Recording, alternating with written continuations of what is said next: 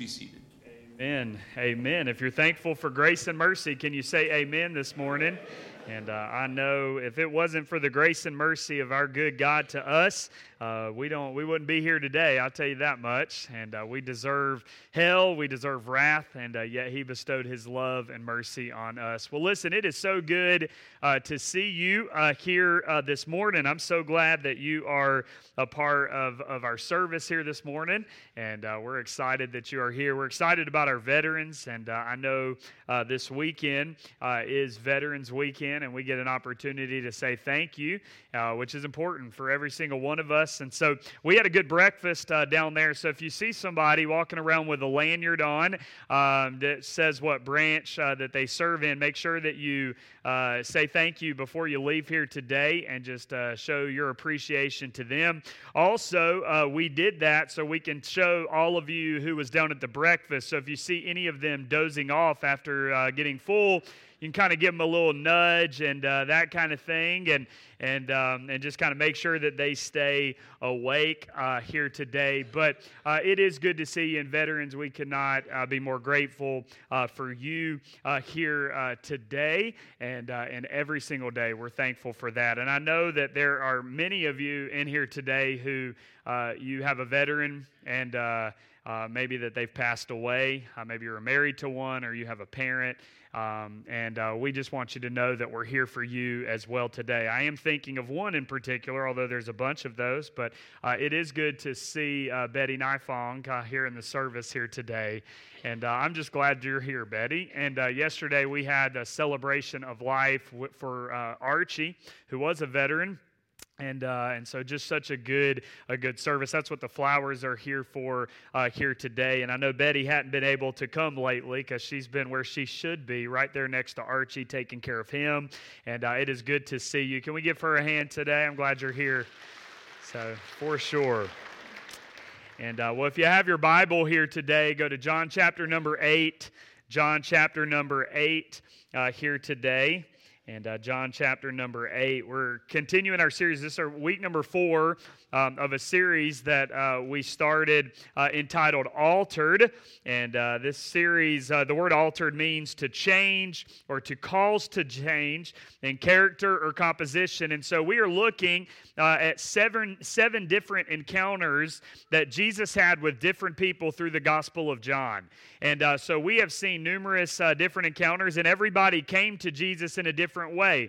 Week number one, we saw Nathaniel, and when he came to Jesus, you know, he was skeptical. Can anything good come out of out of Nazareth? We saw uh, as well, we saw Nicodemus, who was curi- curious as he came to Jesus at night, and uh, and so today uh, we are going to see uh, the sinful, uh, this adul- adulterous woman who shows up and has this encounter uh, with Jesus here in John chapter 8. Now, last week, these stories are somewhat similar. We were in John chapter 4 uh, when we saw the Samaritan woman. And uh, yes, there were some, she was living in adultery. And so some of the, uh, the theming is very similar to this week, but completely different uh, accounts. And so last week, we really called that the, the outcast that showed up to Jesus because Jews and, and Samaritans, uh, they, they had a feud between the two of them because Samaritans were half breeds. And so Jews didn't care for them. And so uh, Jesus went through Samaria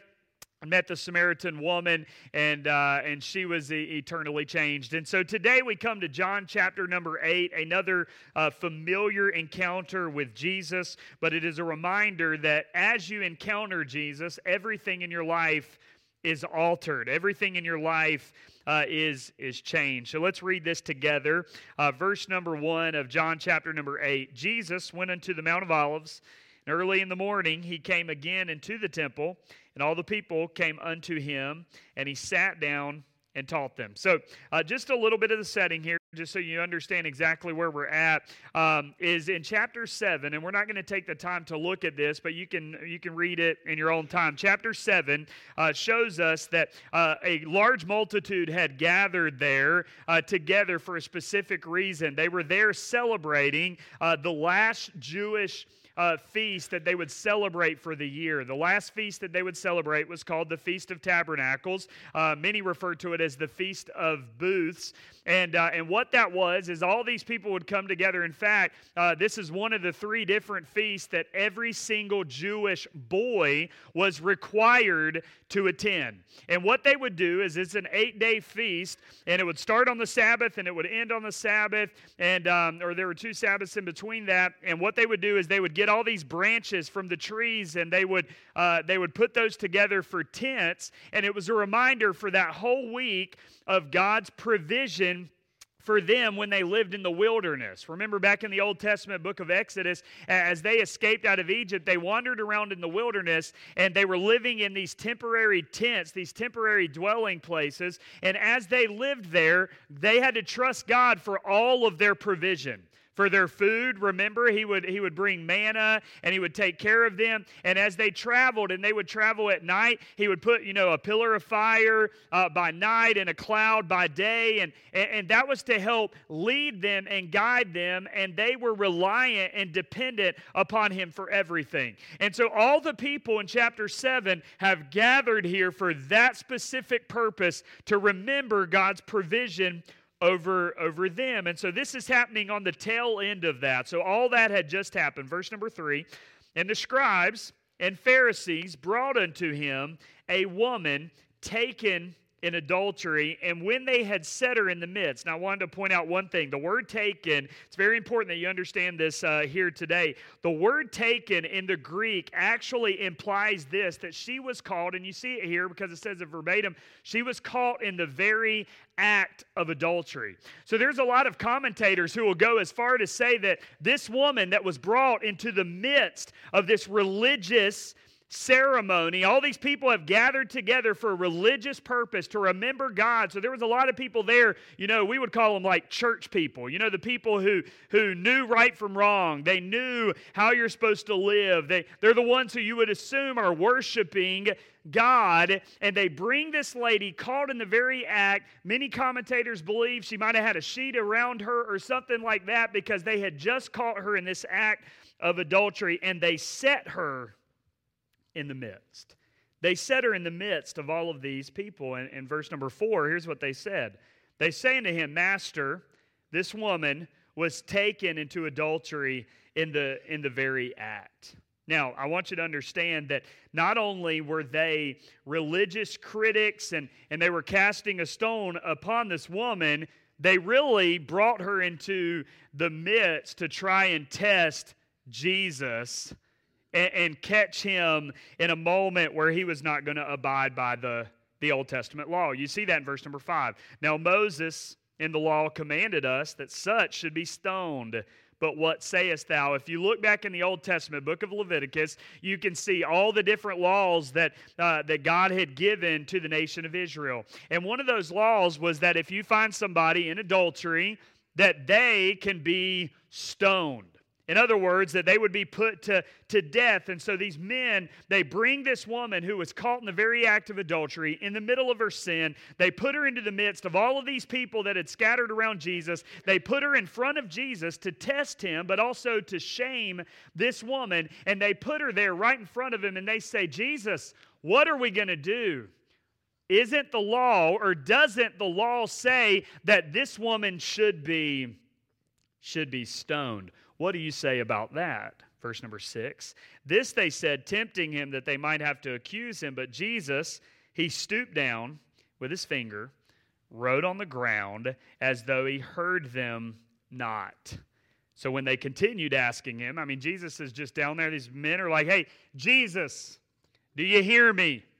Jesus, like, why aren't you going to respond? Don't you know what the Old Testament law says? And here's Jesus in the middle of that just writing with his finger in, in, into the ground. And so they continued asking him. He lifted up himself and he said unto them, He that is without sin among you, let him first cast a stone at her. And again, he stooped down and he began to write on the ground again. And they which heard it, verse number nine, being convicted, I love this part, by their own conscience, they went out one by one So, so Jesus, he, he makes this one statement to them He that is without sin among you, let him first cast a stone at her. And in that moment, all these men felt the deep conviction about their own sin in their own life. In other words, Jesus took all of the pressure and the eyes off of this sinful woman and onto them for a few moments. And as they felt convicted, they went out one by one, beginning at the eldest, even unto the last. And Jesus was left alone, and the woman standing in the midst. When Jesus had lifted up himself and saw none but the woman, he said unto her, Women, Woman, where are those thine accusers? Hath no man condemned thee? Jesus, or she said, verse number 11, No man, Lord. And Jesus said unto her, Neither do I condemn thee. Go and sin no more. Then spake Jesus again unto them, saying, I am the light of the world. He that followeth me shall not walk in darkness, but shall have the light of light. Can we pray together? Father, God, you're so good to us. And Lord, I'm in need of your grace here today, your mercy. And Father, I pray, Lord, as we look to this familiar passage of Scripture, that each one of us here today can, can learn something from this, that you would convict us where we need to be convicted. Maybe it's on our uh, religion or it's on our judgmental attitudes or being critical. Or, Father, maybe it's on the other side that we are living in sin and you need to convict us of that uh, here today. God, wherever we are, we're all sinful, we're all broken in different ways. I pray, Father, that you would speak to our hearts, bless the reading of your word, and hide me behind the cross here today, for it's in your name we pray. A, amen. So this woman is caught in the act of adultery. According to the law, she should be shamed, she should be condemned, and she should be stoned. Now, there's two voices that I want you to understand that you, you can hear uh, here in this passage. The first uh, one is the voice of the religious critic, what I'm going to call the religious critic. Now, I want to describe that to you so that you understand exactly what that looks like uh, here today. The religious uh, critic is one that likes to condemn, that likes to destroy, and likes to to shame. In other words, the religious critic is quick to judge and quick to put other people down. You know somebody like that? Raise your. I'm just kidding. We're not going to do that. And uh, some of you are like, man, I'm sitting next to that person right now. Okay. Hopefully you're not married to them, but you're one of those. And uh, but here's what I'm telling you: is that religious critics are not just common. I know we call them Pharisees, is what they were perceived to be in the New Testament. They were those who really knew the law, they were religious. And, and so they knew right from wrong. They were moral people. And, and life was, you know, for a lot of people around there, they would think they're the spiritual ones. But here was the problem with, with the Pharisees is that they were quick to point out everybody else's flaws and totally forget about their, their own flaws. The critics, the religious critics, they're critical they consider themselves kind of the ones who are there to police everybody that's doing wrong around them, right? It's that where they want to point the finger all the time at, at everybody else. But when it's pointed back at them, they're quick, quick to be offended, right? You know what I'm talking about? They're, they're quick to point out everything everybody else is doing wrong. They're always walking around like, hey, you, why, why'd they do that? Or where they been? You know, they're always looking around, looking. But if you ever approach them about their critical spirit or something in their life, what do they do? They immediately get defensive. Why? Because they like to put down everybody else around them and elevate their own self so that the people around them in this in this area the, the crowd around them would elevate the pharisees spiritual life and that they could put somebody else down. That's the first group of people you see here is those that were the religious critic. But then the second voice that you see here is the voice of, of Jesus. And the voice of Jesus was, was much different than what I just described to you. It was much different than what I just described to you. In fact, the voice of Jesus is much, much different. In his voice, it was no condemnation. When Jesus spoke, there was no shame. Rather, if you see this, and you got to put yourself there because this is such a, a wild story that a lot of times we look at, and I don't know where a lot of us would fall. And I'm not saying that to judge you, but I think a lot of us, if we were in the audience that day, we might have leaned a little bit with the religious critic. We might lean a little bit with that voice and the Pharisees because somebody was brought with their sin in front of us. And so we would probably be a little bit on that side. And Jesus completely turns everything on its head and he goes the other direction and says, There's no condemnation, there's no shame, but rather in the midst of your sin, there's love and there is acceptance and there is there is forgiveness. In other words, you can be accepted into the arms of Jesus even in the midst of your brokenness and sinfulness. You see, this woman was found in the middle of her sin, and in the middle of her sin, Jesus loved her and accepted her and for, forgave her. And here's what's interesting about the whole story is that this woman was undeserving. She was undeserving. And I'll go as far to say this about the woman she was guilty of exactly what it says in the book of Leviticus in the Torah that all the religious crowd would have known that this woman deserved to be stoned and deserved to be put to death that day. She didn't deserve what she received. Jesus' message to her, he did not come to shame or condemn her, he came to, to save her. He came to, to save her. And I want to point out a couple things about this story that I think will, will help us today. The first thing is this the attitude. I want you to see this the attitude of Jesus towards sinners.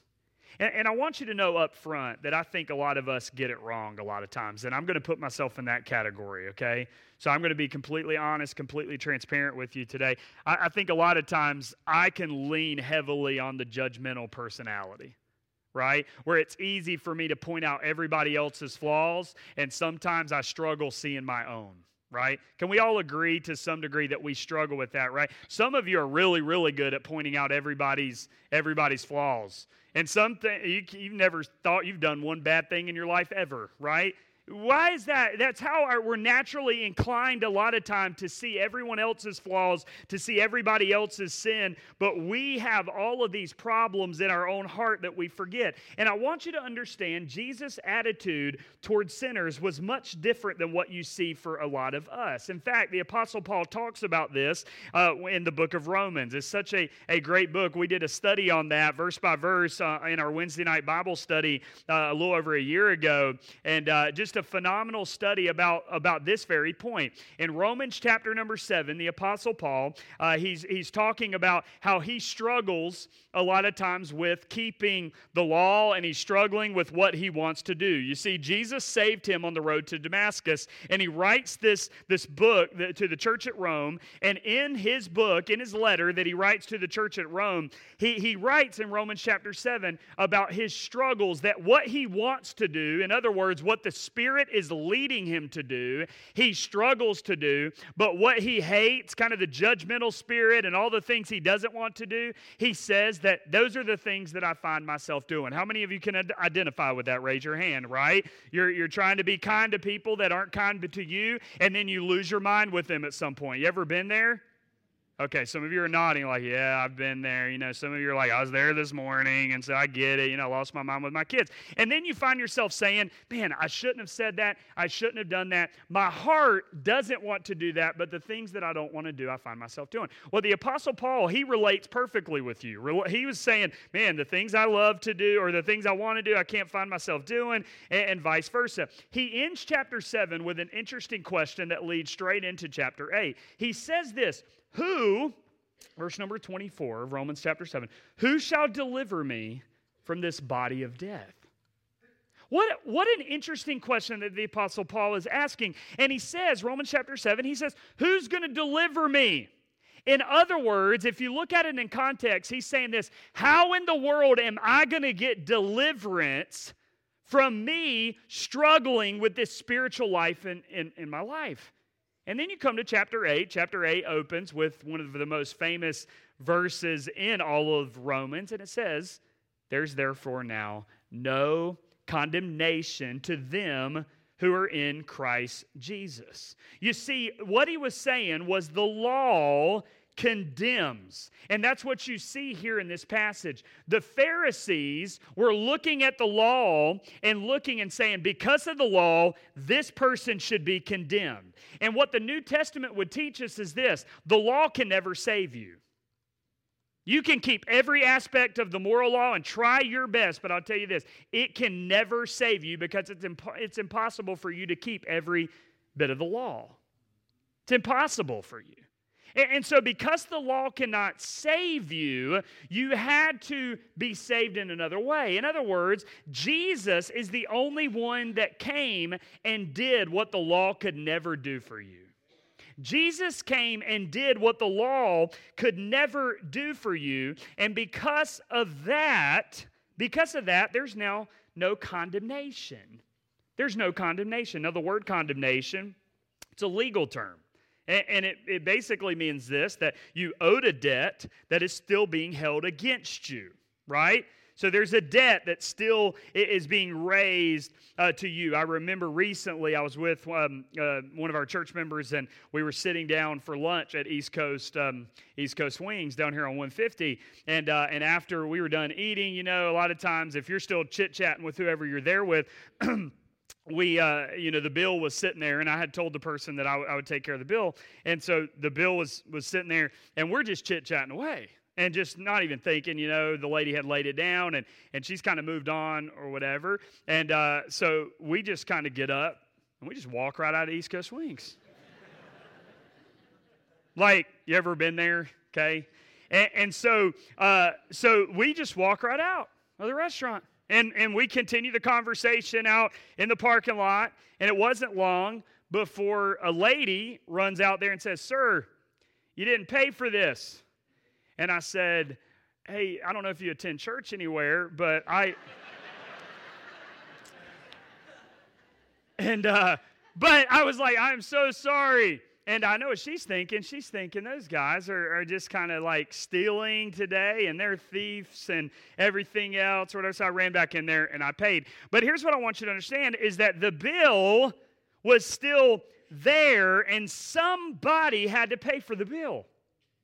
Somebody had to pay. You see, that bill, I had a debt to East Coast Wings for what we just, the service that we just got and, and, the food that we just ate. I had this, this bill, this debt that was against us, and somebody had to come in and pay for that bill. And so when I went in there, I paid for it, everything's good, and we were able to leave. But the point is, is when we think of the word condemnation, it's a legal term that you owe a debt that is still being held against you. You owe a debt that is still being held against you. And here's what I want you to understand Jesus came and he paid for your debt. You see, your debt that you owe, that you could never pay, and you could never have enough money, and you could never do enough good things, Jesus came and he completely paid for that with his with his blood. And that's what the woman is learning about right here that there's no condemnation. So now, when Jesus says that, it's the point that in Jesus, if you trust in Jesus, your debt is forever paid. In other words, it's been paid in full, and you are not condemned. You owe nothing. You owe nothing. Listen, that's the message of the gospel. That's why we come, that's why we gather. We don't gather just because this is something we check off our list of religious things that we do during the week. No, every single week that we gather and every single day that you hopefully go into your prayer closet and you spend time in the Word of God and, you pray together as a family, every time you do that, that's not for any religious reason. Here's what it's for it's a time for you to be reminded that He has forever paid the debt that you could never pay in your life. And that's why we've gathered here today. You know, when I preach, sometimes I look out here and I'm thinking, man, I don't know if half of you, because of your faces, have your debt paid in full yet. And I'm not, that was really ugly, man. I felt, sounded like, you know, my old school church background right there, you know, yelling and hollering and stuff. Here's my thing I'm just telling you, it should do something in your life. It should do something, it should move you. It should move you. Never get over the fact of what Jesus has done for you. That's what the woman was learning. You see, here's what's awesome about the fact that of what Jesus did and his attitude. Jesus loved the woman just as she was. Like in the midst of her adultery, Jesus loved her. That's the amazing thing about this story. And I want you to know that he paid for your debt before you even sinned. You see, Jesus coming and paying for our debt happened thousands of years ago. Before I was even thought about, before you were even thought about. Which means that he not only wiped out the present condemnation then, but his death also wiped out the possibility of our future condemnation in the future. You see, he wiped it all clean for you so that you could live eternity. That's the attitude of Jesus toward us. The second thing I want you to see is the need for Jesus. Is what the lady learned the need for Jesus in our lives. And, and he makes this, this claim in verse number 12. Jesus said, I am the light of the world. Now, this happened right to this woman. This one's there, and she's caught in the very act of adultery. And Jesus, you know, tells her, hey, uh, you know, I'm not, you know, condemning you. Go and sin no more. And then he says, unto her and to the other people that are gathered, he says that he is the light of the, the world. And, and the reason is, is because he was making this claim that without him, the world is in darkness. Now, if you think about it, before physical light came into the world, there was no void. Scripture talks about that. That means that there's no purpose, there's no meaning. There was nothing in this world before light came into this. And the spiritual application is that for you and for me, is that before Jesus came into your life as the light of the world, there was no light in your life. In other words, you were in, in darkness. Ephesians chapter 5 says that you who were once in, in darkness, in, t- in other words, those who haven't trusted in Jesus are in darkness. Acts chapter 26, this is Peter's uh, sermon before Agrippa, and he said that his desire is that they turn from darkness to light that they turn from darkness to, to light. The point is that we all are born into darkness. You see, this woman had to learn that, and that's the point of what Jesus was trying to tell them that the religious crowd, they were still born into darkness.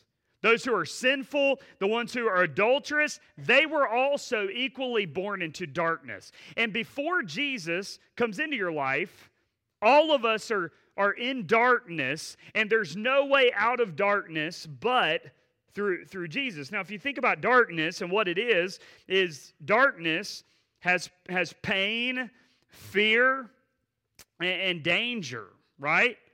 Right? How many of you admit you're still scared of the dark? You, you don't like you don't like uh, being in the dark. Okay, not many of you are going to ever admit that in an adult service. I get it, but if you think about it, at the end of the day, we don't really care for for darkness, right?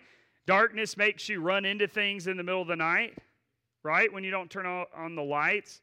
I remember, um, and and I want you to understand that I am not the smartest guy in the world. Now I know some of you are like, really? Like I didn't know that, and so um, I'm not. And uh, and I've done some some very very stupid things that I'm embarrassed of, and a lot of those I like to share from up here so you can understand that I am a human being. And and so when I was a freshman in college, and uh, I went to, to college in Jacksonville, Florida, and uh, they had this thing. I went to a smaller school. It's only uh, did I hear a Jacksonville, Florida representing, and so that's awesome. And um, but I uh, I went to school at Trinity Baptist College, and, and, it's small school, so only a few hundred people. And what they do is uh, they always do an activity for new students. Okay, so that you can meet people and and different things like that. And, and so I'd never been in Jacksonville, and I'd been there for like one day. And this event happens on like the second day we're all there. So we just moved in the day before. You're learning who people are. And what they do is they get you together, and it's always this event, and they call it, uh, they might have called it a creative name, but it's a photo scavenger hunt. And what you have to do is you have to go all over the city, and, uh, and you have to take pictures of this list of items that they give you and uh, and then whoever comes back they are award, first they are awarded a, a prize. And so this is for new students to meet people. So the entire student body is there, and all of us freshmen who are just getting to know people, we're kind of learning who they are. So they place us in all these groups because we don't have friends yet, and so they place us in all these different groups. And uh, so I got placed in this group with like four other people that I did not know who they were. And after this night, I don't think that they cared that they would ever know who I am after that, okay? we went out and it was dark and it was a late night activity. It was kind of one of those college activities. I don't know why they do these things but it was one of those things that like started at 10 p.m i don't know why you know that's a part of college life but it started at 10 p.m we went out as a group and they split you all up and it was kind of one of those things where you got to hurry you got to be quick and, uh, and so they sent us out of this room and said, All right, go. You got to be back here in like two hours. And, and uh, so I jump in this car with people that I did not know. And it is dark, but it's also raining. And it's been raining all day, just pouring rain, and it was just terrible, basically like Florida weather. And uh, so it's just raining, raining, raining. So we're driving in the rain. I'm thinking this was like the most unsafe thing in the whole world. But here we are as freshmen, and uh, there we are. And so I get into this car with four other people. And uh, one of the things on our list was you had to take a picture uh, underneath a sign, uh, underneath a bank sign that said the exact time. So in this case, it was like 1049. And you had to take a picture of your group underneath this sign. Well, we get to this bank, and, uh, and we get there, and it's like 1046. So you got to wait. You're just waiting. So these people task me. They say, hey, Josh, that's your name, right? I'm like, yeah, that's my name. And uh, they say, why don't you do this? There's a restaurant way over there through this parking lot and they say, hey, why don't you go over there and I want you to see if there's a dumpster behind it because we had to take a picture of two of our team members standing on top of a dumpster. Okay? So they sent me, I'm like, okay, over that way, the restaurant, right? And they're like, yeah, right over there. I'm like, hey, I'm your guy. I'm quick. I can do this. I'm, I'm probably fast. And so I can be back. And so we can take this picture underneath the, underneath the sun. So I remember I'd never been there. I mean, this is new to me, and it's raining like crazy. So I am, true story, by the way, this is how stupid I am. I start running a hundred eh, like miles an hour. I felt like I was going as fast as I possibly could, and I'm running, and all I can th- think, I'm like puddles, puddles, puddles. I mean, I'm just splashing everywhere, and I'm running as fast as I can, and it's pouring rain. Dead serious. I'm running as fast as I can, and sure enough, as I'm going, I'm just like, all of a sudden, I'm completely submerged underneath water. Like completely underwater. Like, I mean, I'm talking my whole body. And I remember vividly being underwater for a second, thinking, just stay under here. Like, I was like, what just happened? I literally am like, how in the world? Like, what in the world? Like, this must have been a big puddle that I must have missed. And, and I come up and I'm just like, I'm in the middle of a pond. and I, I literally am like swimming to shore because I was going so fast. I swam to shore and I'm thinking, how or am I going to explain? Oh, yeah, I'm, I did not see the pond.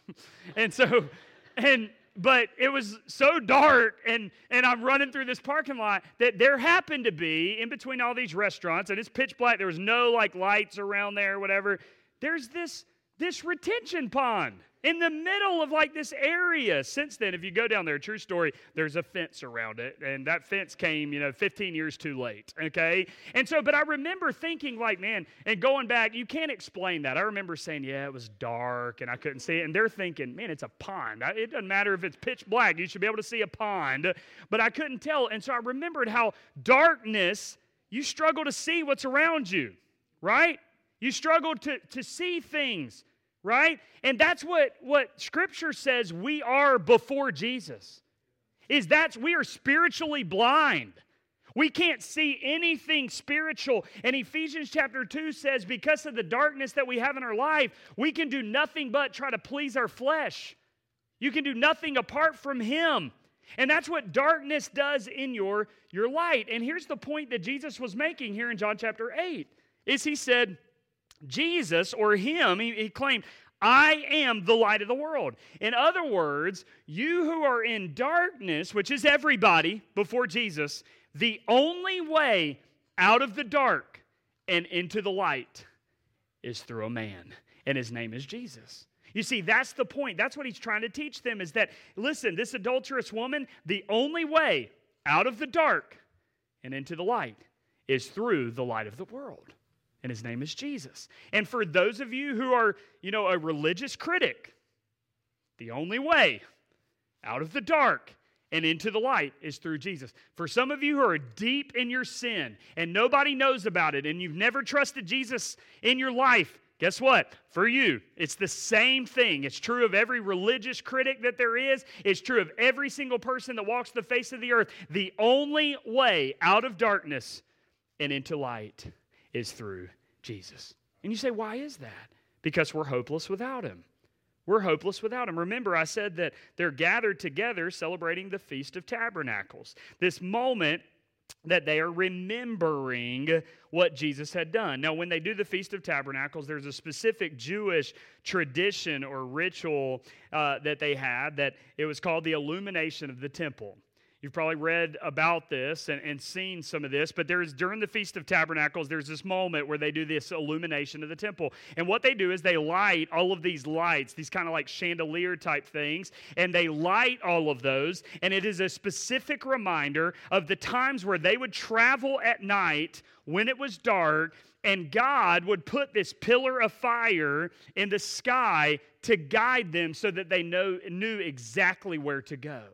And so everybody there in the audience that day had gathered for a purpose. And they had all been a part, probably earlier that week, of the illumination of the temple, where God, where they're reminding about, hey, you remember when, when God led us through that pillar of fire and He showed us where we're supposed to go and, and things like that. And they're remembering God's provision and His guidance over, over them. It's a reminder that we are nothing without Jesus. You see, without the pillar of fire for the children of Israel, they just wandered around in the wilderness. Without the pillar of fire, they, they didn't know where to go. Without the pillar of fire, they didn't know the direction in order for them to go. And all they were left to do was just walk around in the dark. And the point is is that Jesus came to be our light to be our light. And so Jesus is teaching the people, and he says, Hey, listen, we don't need a pillar of fire anymore. We don't need a pillar of fire to lead you. We don't need a pillar of fire to provide for you. We don't need a pillar of fire. No, we have Jesus. He is now our light. And if you look to him and you trust to him or trust in him, then now your path is illuminated and you can see. You can see you move out of darkness and into his glorious light. The third thing I want you to see we've seen the attitude of Jesus toward sinners. Second thing, the need for Jesus in our lives. The third thing, the result of Jesus. What happens when you trust in Jesus? What happens? And, and here, Jesus specifically tells her, verse number 11, Neither do I condemn thee. But then he adds on this thing that I think is so important. He says, Go and sin no more. Now, um, I, I, think that there's a tension uh, about how this is applied in today's world, isn't there? Have you ever kind of heard somebody argue like, you know, somebody's trying to share the truth, they're trying to love everybody, and how do you balance love and truth? You ever felt that? Sometimes you're like, man, I really want to love this person, but I also kind of want to tell them, hey, the scripture it tells you not to do that. And how, how do you how do you balance that? And I think it's a very difficult thing, but I think the best way to balance it is to balance it the way that, that Jesus balanced it. And I want to show you how he did that. Jesus, what you got to understand, he was 100% love. Uh, you see that in Scripture. He, he loved the thief on the cross. That thief hadn't done anything good, but you know what Jesus told the thief on the cross? He didn't have a chance to get his life right. He didn't have a chance to fix everything. He didn't have a chance to reconcile the debts that he had, had done that led him to the life. What did Jesus say? He said, Hey, I love you. You're going to be with me in paradise. And, and so the point is, is that Jesus loved him. He loved this woman caught in the middle of her adultery right there, probably not properly clothed, and he caught her and he, he loved her. He loved, as we're going to see soon in our series, he loved the, the demon possessed guy. In the middle of, of how they were demon possessed, Jesus Jesus loved them. You say, What are you trying to tell me? I want you to understand Jesus was love 100% of the time. In other words, we as Christians should be, if we're like Jesus, we should be love, right? In other words, we shouldn't be the religious critic. You shouldn't be the police that, that is looking around and finding every fault that everybody has in, in your life. That shouldn't be. No, you should be the one who is known for how much you love everybody, and you don't love them for what you think they should be. You love them for who they are. In other words, in the middle of, your, of their sin, in the middle of their brokenness, in the middle of their problems, we as Christians, if we're like Jesus, we should love them right as they are because that's the way Jesus loved you.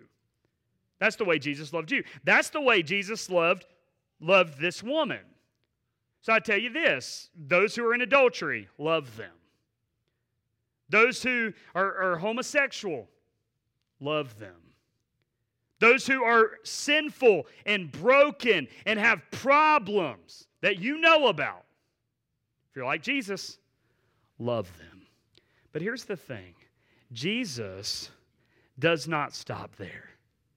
You see, here's what Jesus does is he says, You are loved, you are accepted, you are, are forgiven. And, and Jesus tells, and it's very important you notice the progression here.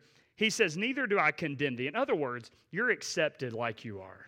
You are loved like you are. You are forgiven just as you are. But because you're forgiven, because you're loved, because you're accepted, go and sin no more. In other words, what you got to understand about Jesus is he was 100% love, love people just like they are, but then he was 100% truth all at the same time. He was 100% love, he was 100% truth. In other words, you aren't like Jesus if you only speak the truth and you have no love. No, the Bible would call you self righteous. But you aren't like Jesus if you only speak love and forget the message of truth either. The scripture would actually say that you lean liberal in your theology. You see, we have to be both. We have to be love, and we have to love people just as they are, but recognize that Jesus loved them too much for them to stay that way. You see, that's the message of the gospel. Every single one of us, if we all gave our testimony and we went person by person in this room to tell about your testimony, here's the thing none of you are going to say that I fixed up my life first so that I could gain acceptance into a relationship with God. Because that's not salvation. But every single one of you should have a story where God loved me in the middle of my brokenness, in the middle of my sin, in the middle of my problems. God loved me in the middle of all of that. And because he loved me and I stopped trusting in my works and, and my religion and all these things that I try to trust in, and I started trusting in him, when that happened, guess what? My life started to change. My life radically changed. The things that I used to want to do, I don't want to do anymore. The way that I used to think about people has changed, and now I have a different thought press to them or a thought process to them. I used to be the most critical person at Union Grove Baptist Church, and now because of what Jesus has done for me, I now can't even explain it, but now I'm I'm not, I'm loving. I don't walk around policing everybody's issues because I'm just reminded every time I see somebody else have issues that, hey, listen, you're in good company because I have issues and God loved me the way I am in the middle of my issues. And it's because of His love and acceptance and forgiveness and grace and mercy that I receive. Now I realize I don't have to go and sin no more. You see, that's the message of the gospel. That's the whole point of the series. That once you encounter Jesus, your life changes. Your life changes. You have different desires, you have different attitudes, you have different behaviors. Your life is changing. And so you can't just say, oh man, God loves me. I'm going to live however I want. That's not the message of the gospel. The message of the gospel is God has loved you in the middle of your brokenness. And it's through that love and trusting in Him that the Holy Spirit inside of you can change your life. And He can give you desires that you did not have before.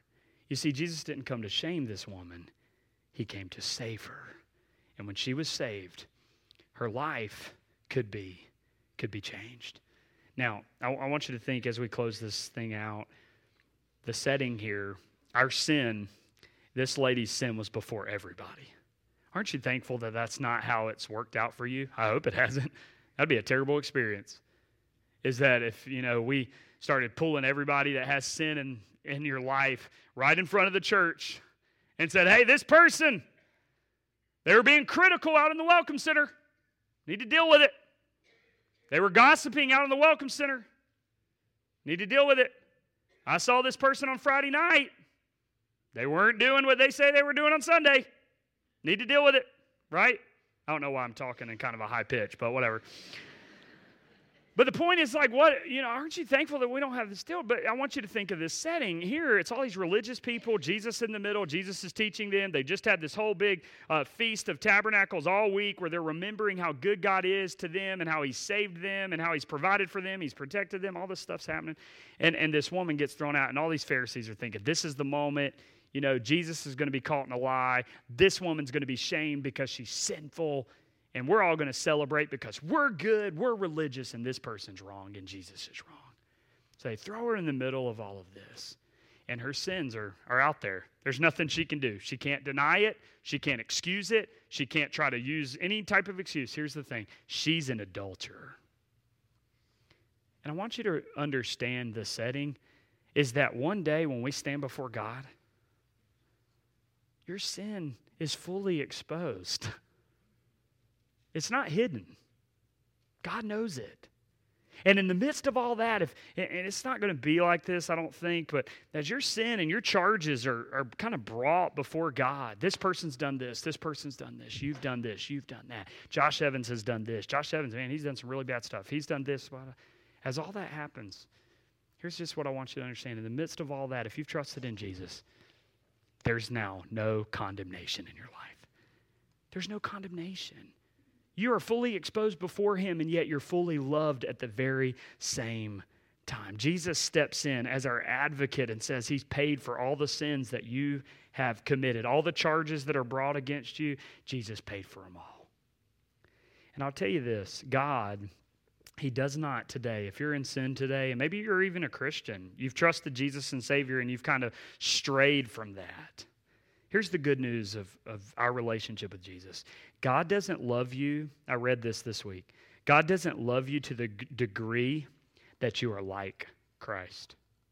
Think about that. God doesn't love you to the degree that you are like Christ because guess what? We all fall short. Every single one of us. He loves you to the degree that you are in Christ. You see, He doesn't love you to the degree that you're like Him because I'll tell you this I sin every single day. If that's the case, if that's the case, then then some days I'm accepted and loved by God, other days I'm not. Guess what? He doesn't love you to the degree that you're like him. He loves you to the degree that you're in him. And I'll tell you this if you're a Christian here today, that's 100% of the time. You are in Jesus Christ. You are safely wrapped in the palm of his hand 100% of the time. That means that when I go out and mess up, God is still pleased with me because he died to save me. And the scripture says there's no condemnation in my life. Here's the question Do you know Jesus? I'm not asking about your church attendance. I'm not asking about the things you've done. I really don't care. My question is do you know Jesus? Because there's absolutely nobody like Jesus. And when you know Jesus, your life can be radically changed forever. Would you bow your heads with me?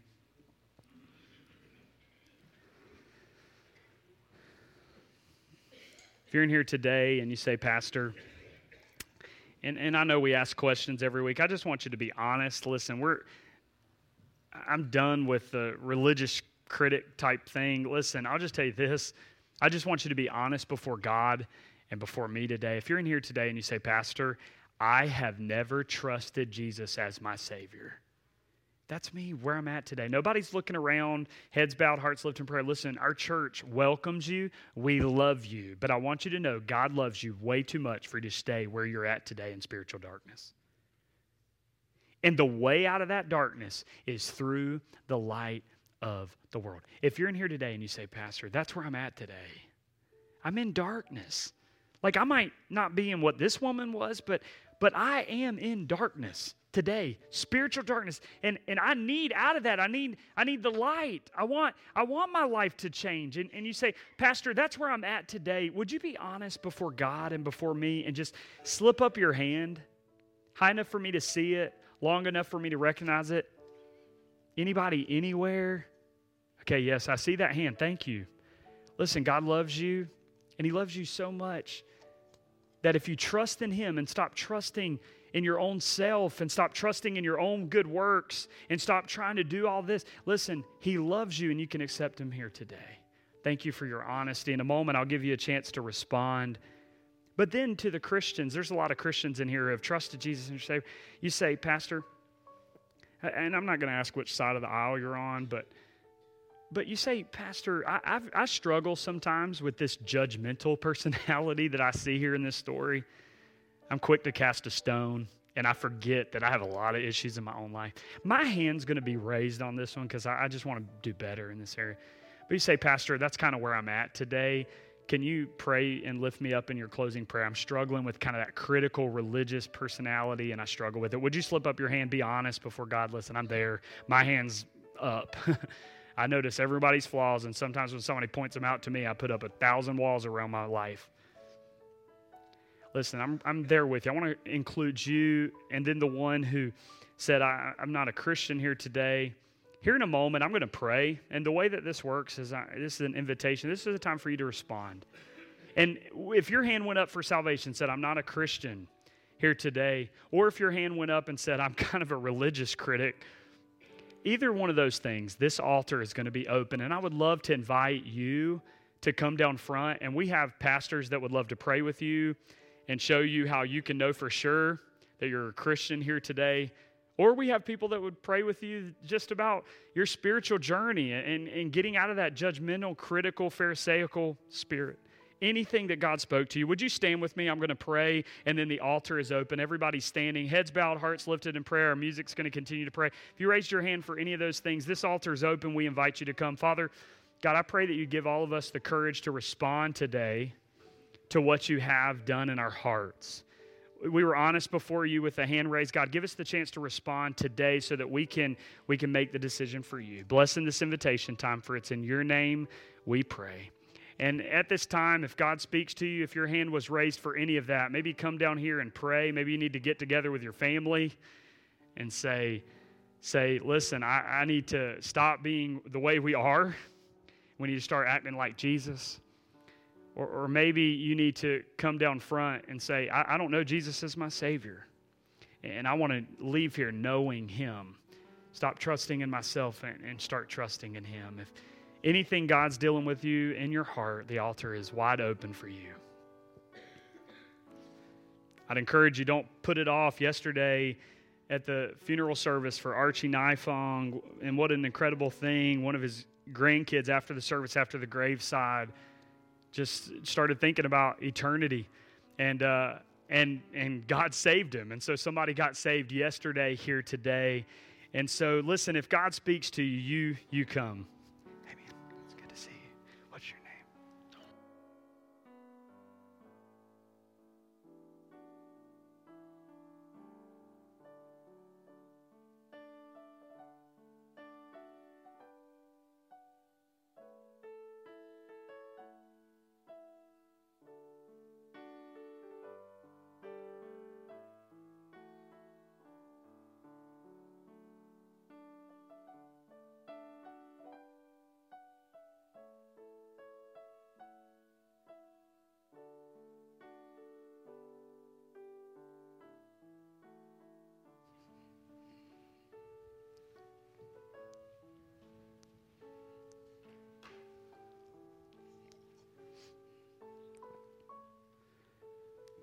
Listen, the altar is still open. If, if God speaks, listen, we'll stay here as long as we need to as people are being dealt with.